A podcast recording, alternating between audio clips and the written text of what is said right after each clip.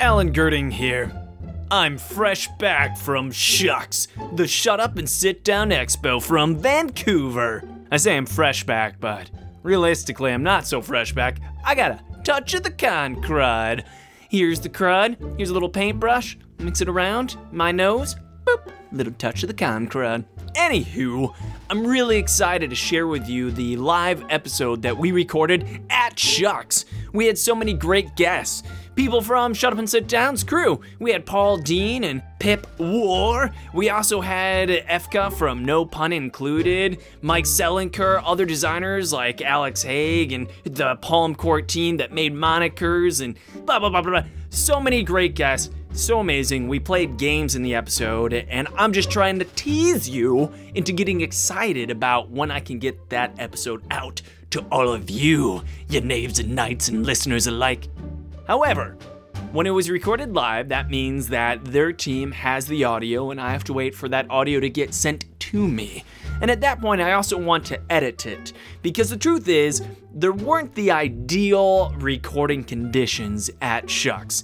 In fact, where we recorded was immediately adjacent to the game hall, meaning you're going to hear people screaming, Bingo! and Jenga and Eureka and Catan in the background of the recording, perhaps. So I haven't even heard it yet. All I know is it was a super fun time recording. we'll also give you the update on what happened in the game of assassination between myself and Lindsay Buttface Road.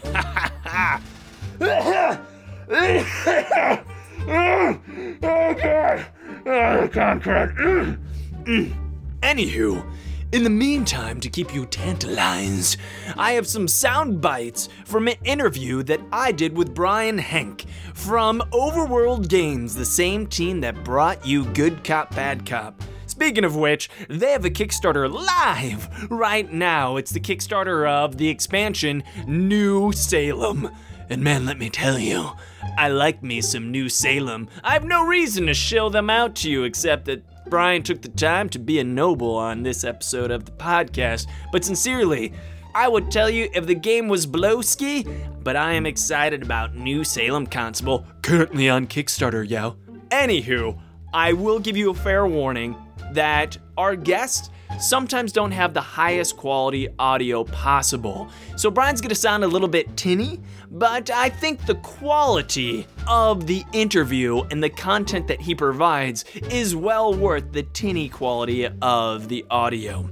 Because Brian, in today's episode, is going to discuss what it is like getting a licensed intellectual property for your board games. That's right. If you're a game designer out there and you're thinking you made a game that would be perfect if it took place in some type of intellectual property Harry Potter, Star Wars, maybe it's John Carter from Mars. I don't know what floats your boat. I'm not judging. Maybe you're a fan of the Eragon, what was supposed to be trilogy but ended up being four books. I don't know. Whatever it is, if you want that license, it's possible to get that license for your game. But how? And does it work? well, well, let me shut up and get the show on the road.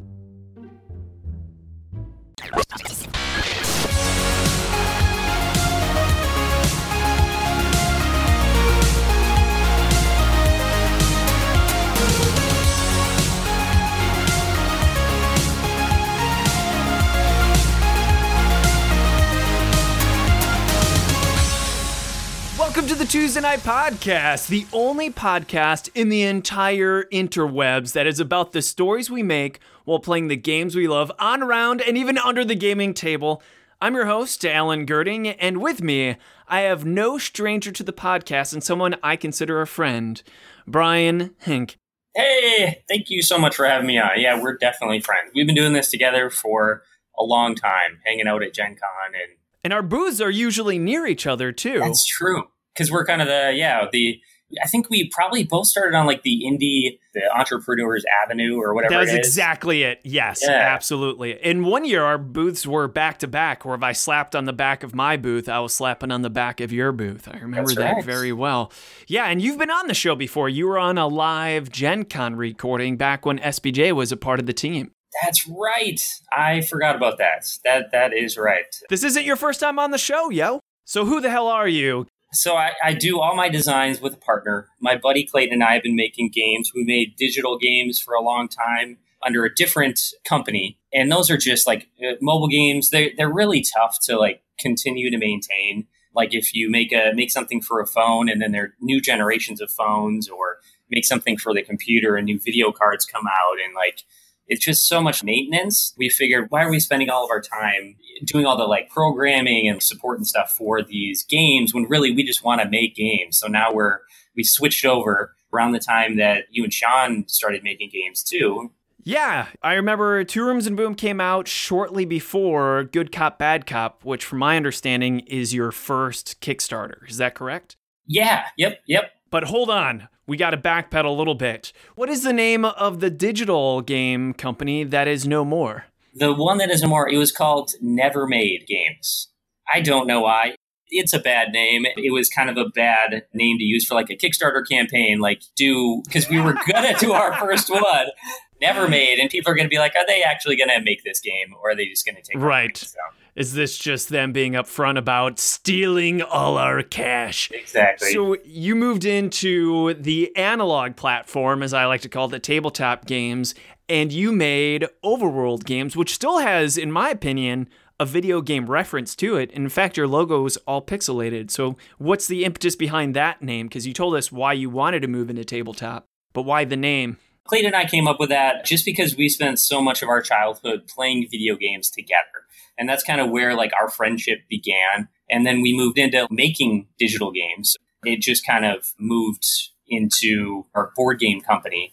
But it has kind of been unfortunate that people keep confusing us for a digital game company when that's not what we are. So we've actually been thinking very carefully about how we might want to rebrand and Ooh. Get ourselves a new logo and possibly even a new company name. So we're thinking about it. Like now that we've been doing this for a while, we kind of know what types of games we want to make. Don't be surprised if you see us making some big changes in that respect in the next uh, year or so. That's pretty exciting. As a fan of your company and your games, they definitely have a strong feel to them. Almost to the point where when I play them, I can say, oh, I can totally tell that Brian was behind this. This is totally an overworld game. Can you give us some plot spoilers behind the scenes as to what names you're thinking about? Um, we better save that. We're still kind of deciding, and you know, then there's anyone else could make a new name, and we have to go through trademarks and stuff. So I probably right, right. That's smart because some asshole knave that's listening to this may go grab the domain really quick and then exactly. just bend you over the barrel in order Right. to get it. I I see what you're saying. Yeah, good move. What's the current domain? Overworldgames.com. Yeah, yep, yep. But we've made a few different types of games. A lot of them have hidden identities or social deduction in them. Absolutely love it. We've made different sizes of games, different lengths of games. The easiest ones for us to get to the table are the ones that play a lot of people, are super easy to learn, and bring out emotion. You son of a bitch. That sounds like our model almost exactly. Yeah. Except we like to throw in the pinch of making sure as best as we can there aren't hurt feelings. We were really hesitant to release World Championship Russian Roulette because it had take that mechanics, which mm-hmm. I really despise because by definition, it's take that. So we tried our best to make the take that cards where everyone benefits when someone plays it. Anyway, yeah, I, I totally, when you came out with Good Cop, Bad Cop, I was excited. And then once you came out with New Salem, which, side note, brilliant, by the way, because when someone pulls out Seven Wonders, the card drafting game, Yeah. I say, no, thank you. There's so many other drafting games we could play. In fact, there's one with hidden roles, New Salem. And New Salem is a game that has hit our table again and again and again. In fact, let's go through your roster really quick. Just correct me if I'm wrong. Your first Kickstarter was Good Cop, Bad Cop. Hidden role game where there's some bad cops amongst the good cops, and the good cops are trying to get the mafia boss, and the bad cops are trying to get the agent. New Salem, card drafting game with a hidden mechanic, basically who are the witches amongst us. Then you came out with the Good Cop, Bad Cop expansion, Bombers and Traitors. Side note again, by the way, my wife is one of the characters in the game, so if you want to see Crystal, she's in Good Cop, Bad Cop. Then Booze Barons, which was really fun, and that wasn't so much a hidden role as it was every single person were hiding what type of speakeasy booze delivery booze baron company they had and you try to figure out who was with which company. And yep. we actually did a little promo video for you all for booze barons which was a lot of fun. I remember awesome. doing that. Yep yep. Then good cop bad cop undercover expansion then exposed which is hilarious because that's about looting people on a cruise ship and then trying to find where the other players are. Leaders of euphoria which I want to talk about if we have time because Leaders of Euphoria has amazing components, but also is Good Cop, Bad Cop with some twists in there and a different theme. So instead of Good Cops, Bad Cops, it's from a Jamey Stegmaier game. Am I wrong in this? Yep. No, you're right. Yep. Euphoria, his game Euphoria. Yep, we used his game to, Euphoria. Yeah, we licensed licensed that from him and built a good cop bad cop game around it. And I'm going to totally ask you about licensing later on because then there's Barker's Row, doesn't have anything to do with licensing. And then finally, Total Recall, which is the first Kickstarter of yours, didn't do really well. In fact, it failed. And I, hopefully, I'm not pouring salt in your wounds by no, bringing no, up them sour grapes. Okay. We can talk all about it. The other one is the Valiant card game. And that was one that probably didn't make your list because it wasn't through Kickstarter. It was our first game we didn't use Kickstarter to start. We just put it straight out into retail. Straight to retail. What kind of marketing did you do for Valiant Card Game then? Because correct me if I'm wrong, I don't remember reading any of your Kickstarter updates from your other games saying, "Hey, by the way, if you're interested, check out the Valiant Card Game." Did I miss them and simply delete them, or did you not tap into Kickstarter as marketing for the direct to retail Valiant Card Game? No, and that kind of touches on like one place where we kind of didn't do it right with Valiant, but we did some advertising in Valiant comic books. Those didn't come out until after the game was already released. So we kind of missed out on that first month of sales. And we build our company and like kind of how we do our marketing around Kickstarter. Like that's a huge part of it. That's a huge reason to do Kickstarter campaigns. And so we just didn't have that. And it showed in sales. We also made this for the Valiant fan. Someone not necessarily who plays a lot of games. It's a very simple game to understand to play. Valiant fans want to play as their superhero character, fight the villain, and do the stuff that they see in the comics. And so we built the game for them. So it, it wasn't as much for those who have backed our games. There isn't really much of any kind of hidden identity in there. It's not social deduction. It doesn't. It's not the type of game that our fans would like. How'd you get involved with this then? Did you reach out to Valiant Comics, or was Valiant Comics asking for some publishing company to help them out make a game to access the tabletop community? How did this relationship come about? We thought the magic bullet for Kickstarter campaigns was to get a licensed game because you saw some like huge Kickstarter campaigns that did really well. At least they look like they did really well. It kind of turns out that some of them are having a hard time fulfilling. They didn't charge enough for them to cover all their expenses. And it looked like the magic bullet, but now that we've done it a few times, we kind of realize it really isn't as good as it may look. You actually sought out Valiant, then, is what I'm hearing between the lines. Um, kind of. There are companies who specialize in hooking up licensors and licensees. And so we have talked to a few of those types of companies. And that's how we have gotten most of our licenses. And so that'd be Valiant, Total Recall. And then there's another one too that we're working on right now that we're excited about. But uh, those three came through uh, like a, a go between company. Is there almost this menu that they provide you, a menu of options, and yep. you say, oh my goodness, Total Recall? I love that movie, and so does every single freaking person that I've ever talked to in my life. Yeah. So we can't fail if we just slap Total Recall on one of our games. Exactly. How can we lose? Exactly. It's gonna be amazing. Exactly. Yeah, and then just didn't work out, and so we did uh, the Euphoria Leaders of Euphoria, a good cop bad cop game in the Euphoria universe, and that worked really well. And then we were like, you know what? This fits the Total Recall universe really well too. Let's do it again and let's change it. And it's not the same game. It's not just a reskin. Like the game is quite a bit different. Like when you die in Total Recall, you would join the Recall scientist team, a whole new team who have completely new actions. And are not in the dream, like the Total Recall dream. Right. Makes perfect sense thematically. Yeah. So, like, you're not out of it. You're still in it, and you're trying to, you have a new goal, like a new way to win the game. Um, and you're just manipulating the dream from the outside of the people who haven't died yet, haven't been shot in the game. Like, it fit perfectly. Such a good game and it's sad that we we didn't fund and we tried to think of a way to like maybe we just go straight to retail with it but we decided at least for now we're just going to put it on the shelf catch get ready for a surprise let me put you in the hot seat for a second here mm-hmm. So, what came first, the license or the game design? Or was it something of a Venn diagram overlap between the two, where you had some game in mind and then you saw Total Recall and you thought, oh, with just a few tweaks here and there, we've got ourselves a Total Recall game? Which one came first? Well, we talked to this licensing company and they said the Total Recall license is available if you want to make a game for it. And so then we got the license for it, and then we started making the game from that.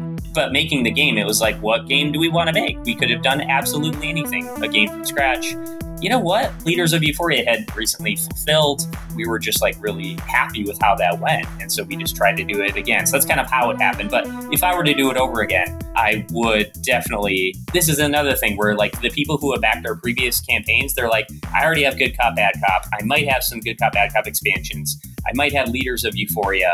I don't need another Good Cop, Bad Cop game. And that's kind of what one of the reasons why I believe the campaign failed as well. So I really wish we would have just done from scratch, completely new game in that universe. And I think it would have done a lot better. Next hot question Do you pay for the license ship up front and it's a done deal? Or are there other contingencies, a timeline in which you're supposed to release the game? Or input, they say, you can only release it if you use this art, etc. Or is it all contract negotiable? No, it is all negotiable, but most of the licenses work in a very, very similar way. And that is you give them a big chunk of money up front called the guarantee. That can be $500, $5,000, $50,000. It depends on how big the license is. And that money is theirs. And that is, you give that to them usually upon signing the contract to have the license for, say, three years. So then you give them that money. Then, once the game comes out, you would give them royalties, but those royalties would go against that amount of money that you gave them. So let's just say it was $10,000 that you gave them for the license. And now you get $3,000 in royalty you wouldn't give them that $3,000. That would go against the 10,000 you gave them. And now you they have 7,000 that you have paid them that royalties haven't been taken from. So then as you keep going, that amount of money gets down to zero. And then at that point, you start giving them, say, 10% of your sales. Gotcha. It's the same thing when you sign game designers for the most part. If you're a good publisher, you typically negotiate in advance, and therefore you don't pay them as the game makes money for that advance because they already have that money. But once it goes beyond that advance, like if I give you a $2,000 advance, I don't have to pay you $2,000 until you would have earned more than that. And then you start paying off that. Exactly. That can kind of be an issue because they have their money right away. And so there isn't much motivation for them to help you get your game out there. Right. You know, especially in this industry, you're probably not going to make many thousands of dollars in royalties. So they kind of may assume that, like, this is all I'm going to get. So I'm not going to let you do crazy things with our license. You know, like they'll deny artwork that you submit to them Oh, they could totally sandbag it, is what you're saying. Exactly. So after you sign, they can say, no, we're not approving on that. We're not approving that. So it sounds exactly. like you need to have like a very ironclad, inclusive contract up front yep. that says exactly what you can do with art and yeah. can I use images from the film. The first film, by the way, because screw the second one. Let me just say that right now. Yeah. I know that it stars Heisenberg fan Bryan Cranston, but even Bryan Cranston can't save some turds from sinking to the bottom of the toilet. and that, in my opinion, was the second film. But what you're saying is right away, you have to go ahead and make sure that they don't just say, thanks for the advance. Right Now we're going to make it impossible for you to have anything but the name. Exactly. But um, they, there's also things like um, dates that you have to meet. So, like when the Kickstarter campaign would launch, when you start a marketing date, like when you have to start talking about it. Oh, gross. Yeah. That sounds horrible because my understanding would be you would say, hey, if we don't make any copies or sell any copies in a year or two, the license goes back to you. And I would imagine in my mind when I'm thinking about how licensing would go for movies or anything else, comics, Valiant card game, as you said, it would say you have the license for so many years and then we have to renegotiate or something like that. Yeah, that's basically what it uh, it is too. Like it's usually you know you might have it for two years or three years, and then the it will return to them after that amount of time. Yeah, but then you're adding in this, but you have to kickstart by this date and you have to market by this date. Like, Yeah. oh my goodness, Which talk about it doesn't seem that bad, you know, maybe. But if you're actually a creator who's done it before, like there's so many things. Like you need to play test so many times to get the design just right. You need to get artists and graphic designers to complete the art in plenty of time so that you can get it to reviewers in plenty of time to make a certain date. And there's just like all these things that really have to come together. When you add in another date from the licensor, it makes it even harder Absolutely. you have to start talking about it by this date but we don't have art yet how you know how what are we going to say about it My God. This is the double edged sword because what if you had done all the work before you got the licensing just so you could hit the ground running? But then if you don't get that license, you just wasted all that time and money and it's such a hard investment. Man, yeah that's And I- such a double edged sword. I've heard that too from from designers, you know, uh, from some designers who who are really like true game designers who pitch their game to publishers. Just doing it for a license, I think, is a great way to start. You know, no matter what, if you don't get that license in the end or not, it sometimes just kind of helps you, you know, figure out what people are doing in the game, who the bad guys are, you know, that kind of thing. Just like it helps bring it all together. So here's the question, and you've already started alluding to this. I want all the advice you can give me, the Knaves, Knights, and listeners alike about the mistake you made with Total Recall because what you've done is you revealed my ignorance. I did not even realize Total Recall was another advanced version of Good Cop, Bad Cop. So you mentioned that you should have made a new game from the ground up. But is there any other advice, any other lessons that you've learned from your first failed Kickstarter? Yeah. So I think overall, like, we also got a little cocky. You know, we had eight successful Kickstarter campaigns, never had a failure before. It's really hard to find time to like do everything to lead up to it, you know, to like get people excited about the game before it comes out. And so some people too were like, what? Where did this come from? I haven't heard anything about this. And now it's just like all of a sudden on Kickstarter. And so, like, everybody talks about that, like, you got to build the crowd beforehand. We got a little cocky that we have plenty of people on our newsletter and from our past campaigns. People are going to want more good cop, bad cop. They're going to want this game. And then, uh, because we didn't build the excitement and anticipation for this game, we just kind of put it out there. And then we find out that our fans, they don't really want another good cop, bad cop game. And so I think that was part of it.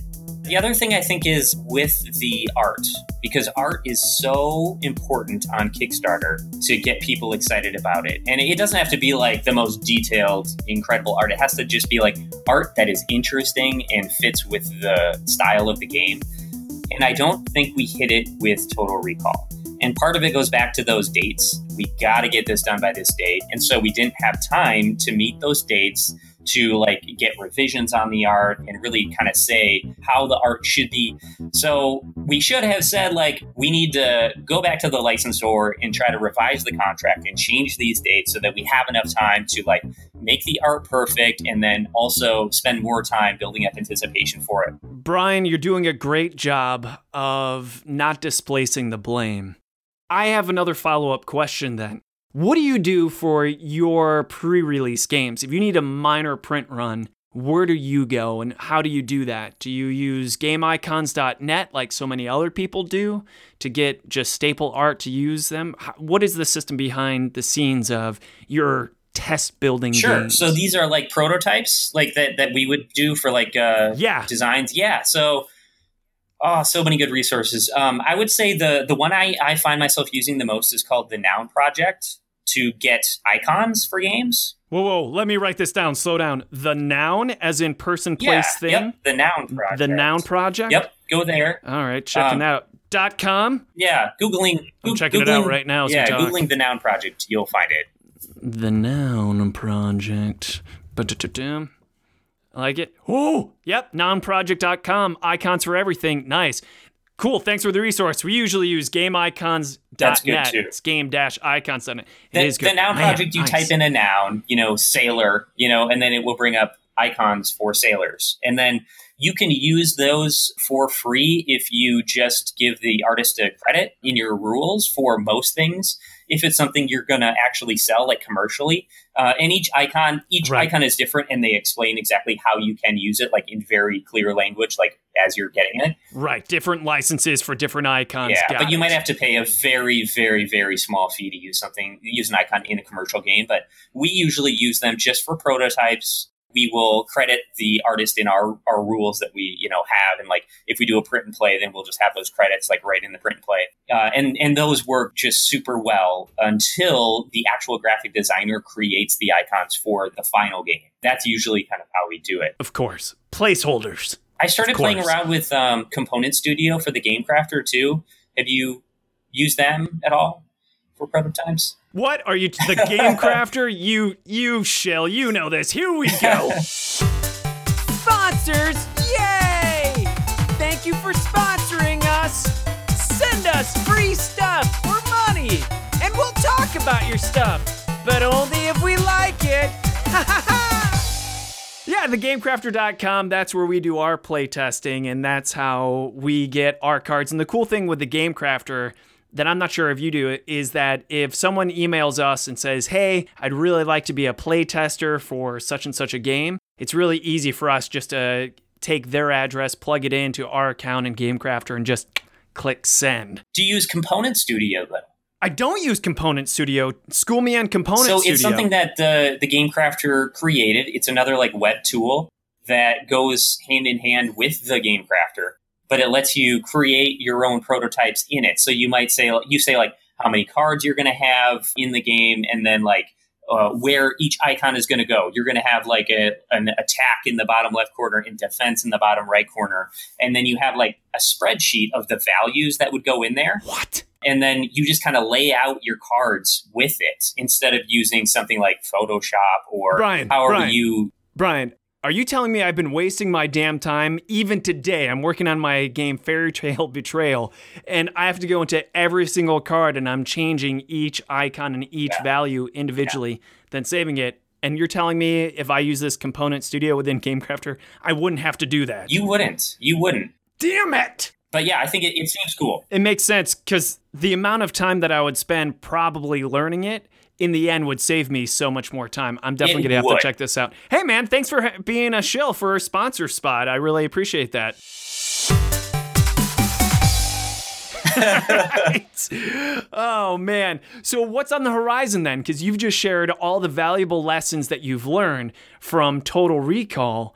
What's on the horizon for you? So we have an expansion to New Salem coming. So that's called The Constable. What? So New Salem came out two over two years ago, and it sold out pretty quickly. It sold out well in about a year. You know why it sold out, Brian? you know why it sold out? Why? Because it's way better than Seven Wonders. That's why it sold out. But go on. Yeah, it's. I mean, it was popular, and we have like a cult following for it. So, do we do a new print run? And I'm sure you've run into this question before too. How much demand is there for the game? And do we do an expansion? You know, for it too. So there were 3,000 copies in the first print run that sold out. Is an expansion for this game and a second edition for it shiny enough for people to want it? So we're really not sure. What we are sure about is that this is our favorite game that Clayton and I have ever designed, and we are more passionate about it than any other game, even Good Cop, Bad Cop. Brian, let me tell you, I thoroughly believe New Salem is one of the best drafting games there are.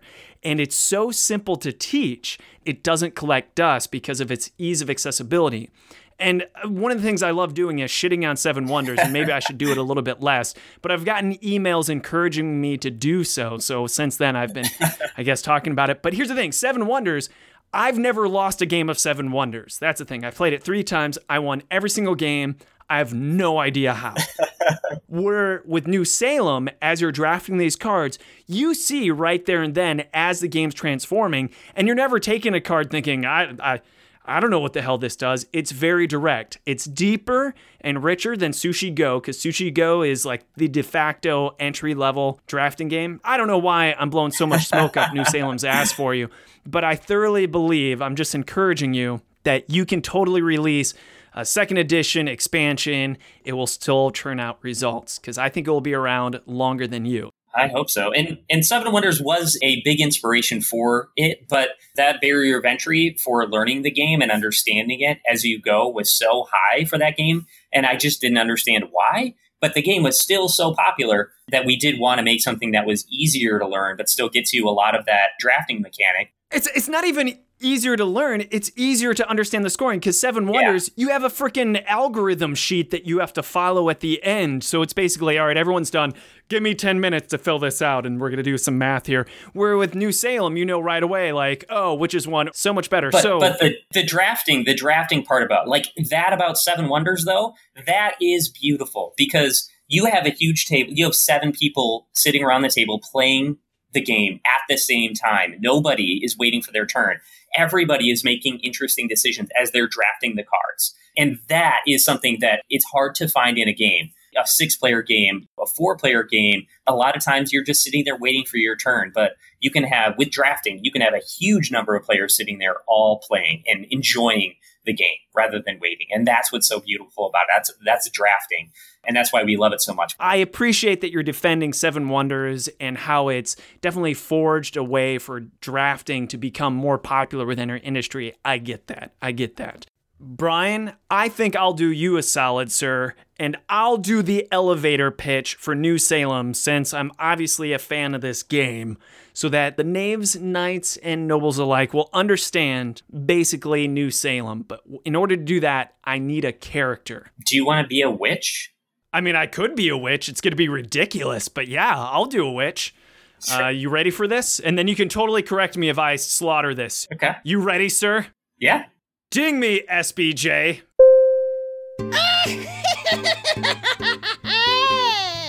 double, double, toil and trouble. Allow me, a witch, to give you a tour of the town of New Salem. It's a hidden identity, drafting, deduction, and set collection game. Well, my pretties, players need to keep the witches at bay and draft specific types of buildings, while witches add pestilence to the new town without detection. This is known as despair. To represent it, it's black cubes. Ooh, it's so devious. Well, the righteous players can keep despair at a minimum. The players who score the most victory points will win, but only if there isn't too much despair. Do you draft a building to complete a set and give you more points at the risk of creating more despair?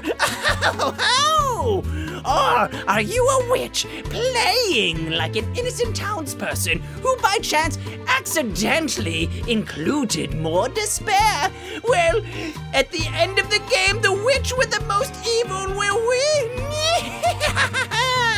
it's much better than Seven Wonders. I'm zooming around on my broom, bitches.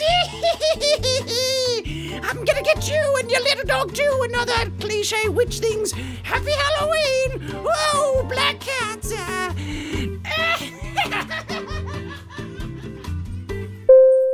oh man, that is beautiful. That is perfect. Yeah, so basically, from my understanding, is you got to go ahead and draft. And the big part of drafting that I love, you want to prevent the player that you're passing the cards to from getting the cards that will help them. Yeah. But that's not necessarily a problem in New Salem as long as you trust the player next to you as not being a witch. Yeah, and so that's the best part. Yeah, so this is the Salem witch trials. Like it's set in during the Salem witch trials, and actually you were in Salem, and then you sick of all the people getting burned at the stake and drowned and stuff. So you build a new town called New Salem, And so your group is kind of the founding group. And you're hoping that no witches are in that founding group, but we all know that there probably are, maybe multiple witches. But throughout the whole game, like the drafting, we use drafting to help you gather clues about who the witches are because you know which cards you pass to the player on your left. And then you get to see what they played. So you know what they had available to play and they made decisions about what they actually played, you know, and so you know, like, why would you play that despair building when I gave you some hope buildings you could have played? And the answer it could be that they just wanted the points because you get points for building certain building types. And so I don't know what they get. That's part of their hidden character role. So I don't know which buildings they get points for playing but I do know how much despair they're putting in. And so you don't know for sure, but you get these clues that make you think like the person to your left might be a witch. And then you see what the people to your right are passing you as well. And so you know what they played and what they passed to you to not play. So more clues. So that the drafting really helps build up kind of a case for or against someone being a witch, but you never really know. So you really just kind of have to accuse without having 100% of the, the, the evidence. These conversations happen all the time in New Salem. Stop passing Doug any despair cards because if you pass him a building that has some despair on it, he's going to play it because he's obviously a witch. And also, these conversations like, hey man, I don't care how many points you're trying to get, but we can't afford any more buildings with despair. Otherwise, the game's over unless you're a witch. And that's one of the beautiful things is that balance because even if you're good, and you're not a witch, you gotta play some of these cards that can add to some despair in the town. So I definitely am biased, obviously, towards New Salem. Can I ask you the differences that the constable is going to bring? Yeah. So the constable now available on Kickstarter. Yeah. The constable.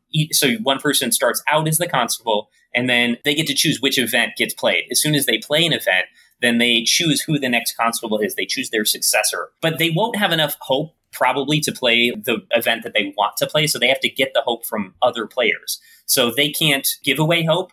They can only receive it. Players kind of give hope to the people they trust, the constables they trust the most. And then that constable makes a decision on which event to play, and then they choose who goes next. And so people who gave them hope. Is it possible to just go back and forth being constable? Like if you and I are playing yeah. with four other people, yeah. can I make you the constable, then you make me, and it goes back and forth? Or is there anything preventing no, there is us from doing that? that? When you become constable, you get a badge. And so now you've been constable and you keep that even when you choose your successor and someone else becomes constable. So now if there's a, say, a five player game and you and I have already been constable, now if I'm currently constable, I choose from one of the three other people to become constable. So even the person who you're like almost sure is a witch is going to get to be constable if you don't put them on trial before they're the only option left to become constable. So you can't be constable if you have a badge or if you're on trial already. So that's the thing that we're most excited about, and it, like it, it makes it better. It makes it more fun. It, it makes it it's it's just so much better. We love it. Brian, so I'm excited about the Constable. Uh, you know that you'll have a backer in me. In fact, that's one of the best ways to support this podcast if you're listening at home.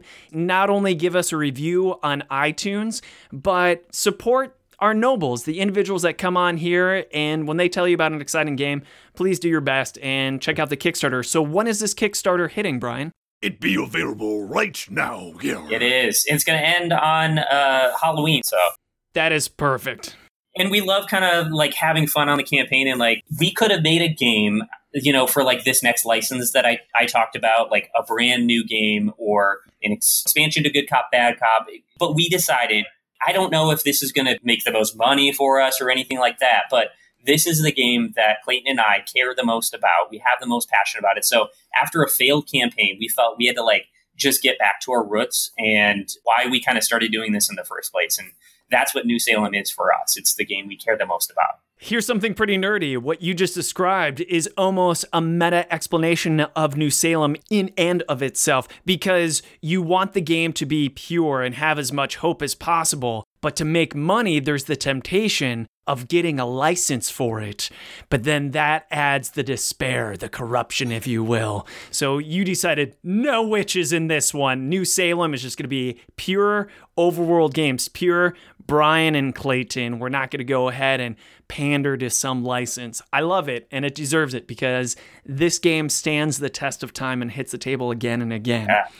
Now, I know that you're part of a podcast as well. What's that? That's true. The uh, the board game business podcast. So I think this has been a little bit drier, possibly, of subject material about how you create games and some of the some of the business side behind it. But if you like that, you can come check out our our podcast, the Board Game Business Podcast. With uh, You're Richard. trying to poach our listeners, yo? You son of a bitch. But if you'd rather, we're not nearly as entertaining as Alan. So uh, if you if Oh, you would rather be stopping. entertained, then stick with this one. But if you really want to get into the nuts and bolts of making games, come check it out.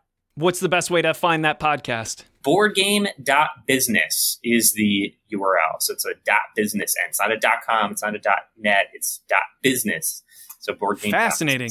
And I'm sure that's on iTunes, SoundCloud, and all the other providers. Most definitely. Very cool. And what about you yourself? Oh, you can find Overworld Games or Brian Henk on Twitter and Instagram and all that stuff. So, oh, oh yeah, Instagram. You're on Instagram now. That's awesome. I love the updates that you send, like for Kickstarter campaigns, and like this podcast is hilarious. so I'm just happy that like more people get to experience Tuesday Knight Games on Instagram now too. Yeah, the truth behind that is that I feel a little old when it comes to social media. So we finally indoctrinated someone to help us out, and we have Elijah Longwell doing social media. So when you see Tuesday Knight Games posting and responding, it isn't me and it's not even Sean, it's Elijah. He is the voice of Tuesday Knight Games social media. So that's pretty cool. Speaking of which, if you want to follow us on Twitter at PlayTKG, and I think that's also true for all the other mediums of social media. And if you want to become a knight,